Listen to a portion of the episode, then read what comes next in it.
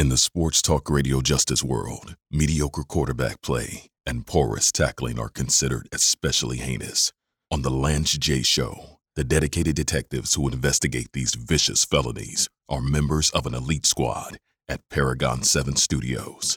These are their stories.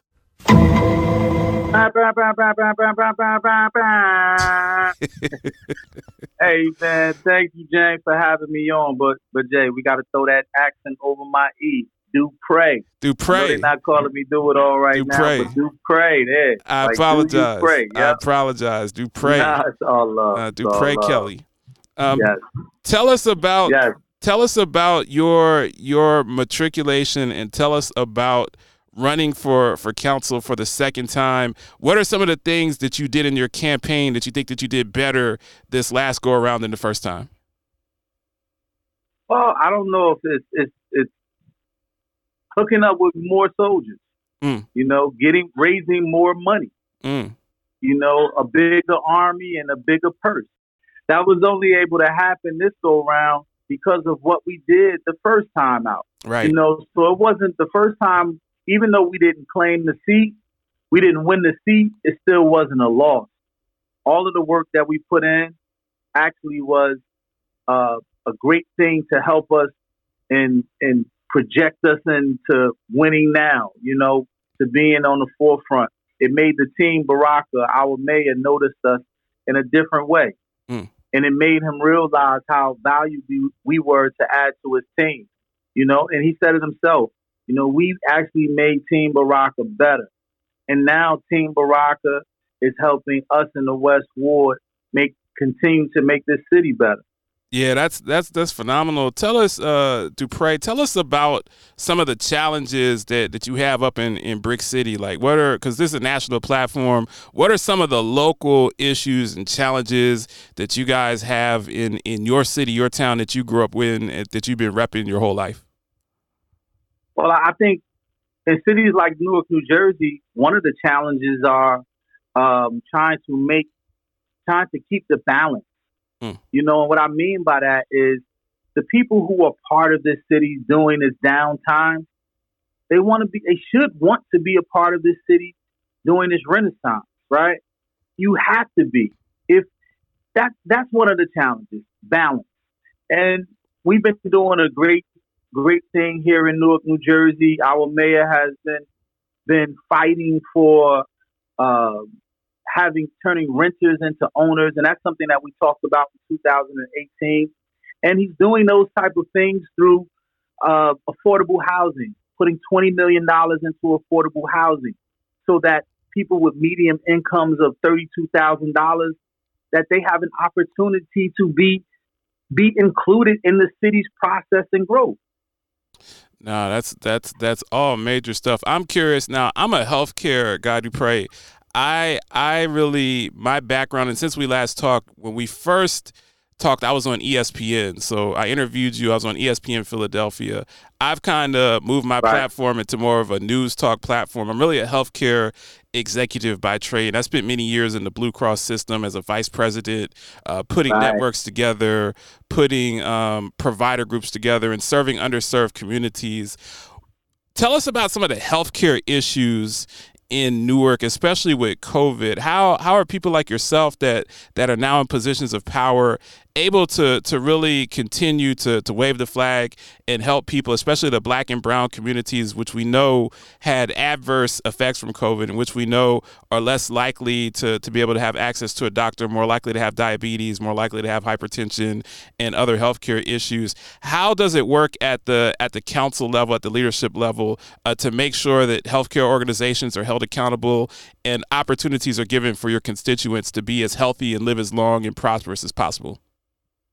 Well, I think that all around the world, COVID, we understand what COVID did to our world, not just our communities. But I think that neighborhoods like Newark, New Jersey, we already had a problem even before COVID because Right. people do not want to go to the hospital. Right. They do not want to get checked out. They do not want to understand what is going on with them. So the ideas that we have talking to the health department and pulling the, the vans up that that actually uh, deal with people where they are in the neighborhoods, meet the people where they are. Um, the people who can't, who don't want to go down to the hospitals or who don't want to travel to the hospitals, we pull up and, and we have doctors on the vans, mm. on the buses, who actually test them, you know, just do screenings of blood pressure and hypertension and, and you know, blood pressure is a is a, a silent killer. Yeah. So we, we have them do those type of things. But also we do vaccinations, mobile vaccinations. During the campaign, I run a nonprofit organization well, I'm a founder of a nonprofit organization. We now have a new executive director. But we what we did is we teamed up with NJ COVID, NJ COVID, which is New Jersey COVID. And anybody that had a problem, if they weren't feeling well and they couldn't get out of their home, my partnership with NJ COVID, we pulled up right to their home, right on their porch, masked wow. up, gloves up, and we and we tested them right there. And then we took it back to the lab. They got an email to tell them what was going on with them. And if they further needed more more help, then we have somebody that will let them know, meet this doctor at this hospital, go get taken care of. Right. So we continue to do that. Um, you can pull up in the neighborhood, and you know a lot of people are still against vaccinations, but we we offer the vaccinations in our community because it's important about for people to understand what's going on and to be protected. So not only do we vaccinate, but we educate on what vaccinations are. We educate you on what COVID is. And just in case you don't know, because something that affects you, uh, you know, I've lost friends from COVID. Yeah. Um, so something that might affect you might not affect the person, that, and it might affect the person in a different way. Right. So we we meet the people where they are and we pull up in their neighborhoods. We go with the where the people where the hospitals go. We take the people out of the hospital and bring them into the community. You know, I was just telling somebody this.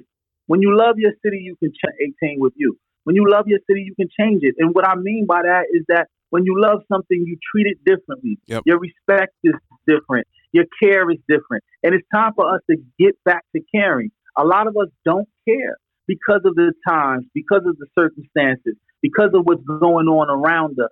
But once we get back to caring, the mindset change. Once the mindset change, then things around you start to change. Mm. You look good, you feel good, you do good. That's very, very inspirational words. So if you're just tuning in on on Urban One or any of our affiliates around the country, um, I'm talking to Dupre Kelly. Now I, I know him historically from I'm I'm still bumping Chief Rocka. I'm still still bumping the the old school oh, hits. Man, I'm, I'm still so I'm still bumping uh, um, uh, what I'm after. I'm, I'm still bumping Keepers of the Funk, all of that stuff. But what I love about his career trajectory, and you know, I've had a chance uh, with with Rampage from Flip Mode being my co-host and, and having a chance to meet a lot of people in the industry that were doing it back Shout in the 90s. Shout out to Rampage. Rampage Rampage is on Rock the Bells or Sirius XM now. So Rampage is, is doing his thing, man. Shout out shout yes, out to him. But what yeah. I what I love about what I see in the industry, brothers like us that, you know, are not in our 20s anymore, in our 30s anymore, to see someone like yourself that has a, a, major rep from being an MC and not putting that behind you, but using that platform to get to another platform where you can be a public servant. What would you say is the biggest change in your life from getting into actually getting in the big chair, getting into that chair where you are a public servant now? How has your life changed and what's kind of your, your daily routine? I think a lot of uh, listeners would be interested in your daily routine? I think the only thing that changes is I have to be even more on my P's and Q's. Mm. I have to be more sharp mm. because I'm under scrutiny for being the first. Mm. I'm under scrutiny for for people uh, who have a, a, a, negative connotation about what hip hop is. Right. You know, I'm under scrutiny because the seniors don't care about Chief Rock. Right. They don't care about right. TikTok or Funky Child. They want to know what what are you going to do for our community? What are you going to do for the seniors and the youth and the quality of life in our community? So they don't care about none of the hip hop stuff. So my goal is not only to prove that I am a public servant and the right public servant who who has the opportunity to govern where I grew, but I have to prove to them that this is what hip hop looks like grown up. Right. You know that this is not the negative thing. And thank God that Lords of the Underground, you know, we didn't really talk that bad. Like Right. we didn't really speak of negativity like that in our record. Yeah, I mean, we we were young people and and having fun, but none of that music really was was utilized to to in a negative way to combat my my campaign, and that's because it wasn't nothing to you. Right. We had great a great business. We had great mentors around us that kept us on a straight narrow, and that challenged us to be better. It's easy to be negative. It's harder to to, to walk the straight line. So that's the challenge of walking that straight line because if I trip walking into City Hall right now, people are going to say, see, I told you, you should have never voted the rapper in. Right. So it's, it's, it's really harder for me on a day to day than any other politician, especially when I don't consider myself a politician, but I have to because I am in that game now. Wow. It's just that since poli- politicians and politics got such a bad rap because they never really represented us. We didn't have any representation that represented us. Anytime that legislation was made, it wasn't really made for black and brown people. It was made against black and brown people. At least that's how it felt. But now, locally in North New Jersey, we have a young man who comes out of the hip hop industry that fights for them, that is there for them, that can that you can hold accountable. So on my day to day, you know, I try to get there earlier than anybody else. Mm. I created legislation before anybody else. I'm doing things before anybody else because nobody expects me to do anything except put rappers on my staff. Right. Nah, man, it's um thank you so much, Dupre, man. It's just uh if you it's a phenomenal journey that you have that I've been following over the years and and to run and to lose, but to learn the lessons, learning politics, learning to, to have the right staff, learning how to finance your campaign, all of that stuff, and then to come back and win. I just, I, as someone that grew up in New Jersey, I know, I know that the city's behind you, I know that the state's behind you, and I know that the culture is behind you, and uh, we need more brothers like you that that understand the culture but can draw from things that they learn in the industry and learn on tour and, and learn you know being creative and making music. But to take that and to take your education and to take um, all of the cachet and all of the plugs that you have to, to really become a public servant that's going to help so many people in, in so many facets of life and, and just salute to you for for doing that man before before i let you go we always let people uh, where where can people plug in with you whether it's on the gram whether it's uh, at city hall or, or wherever your offices are if somebody wants to plug in with you what's a good place to reach you Thank you, man. Um, I want to say thank you to you too. Before I give them that information, thank you for continuing and allowing me to u- utilize your platform. yes sir Um, and that's a, that's a, that's a very nice G wagon. I think I need to get one myself. Um, but we're gonna wait on that. but uh, I just want to tell anybody that wants to get in touch with me, whether it's uh, from the hip hop culture, and that's another thing. Before I say that, I want people to understand this is not just a win for Newark, New Jersey. This is a win for the culture of hip hop. But it's not just a win for our city or our state.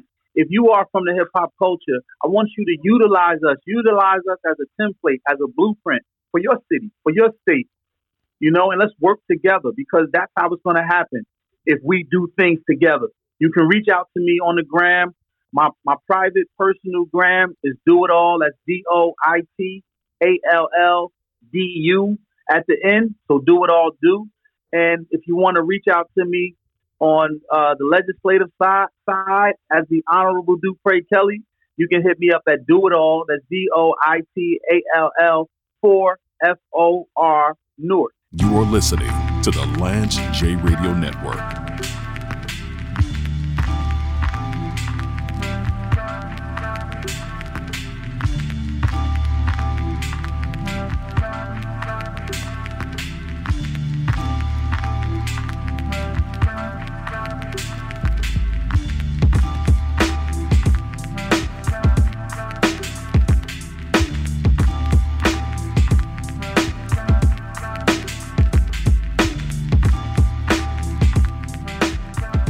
If you are a business owner in the DMV and looking to expand your consumer base, Ward 8 is now accepting applications for an amazing retail project. Incubate the 8 will feature 10,000 square feet of retail space adjacent to the Congress Heights Metro Station and located next to several key entertainment venues in Washington, D.C. To apply, go to www.stelizabeth.east.com and peruse the many development initiatives taking place in the Congress Heights neighborhood. Rampage, the first lieutenant of the Universal Flipmode Squad. This man was on the track with LL, with LL and, and, and Biggie Smalls. That's, that's a legacy. That's hip hop history right there. I should change it to the Rampage show. James Lewis. I'm not going to do that though. You crazy. You are listening to the Lance J Radio Network.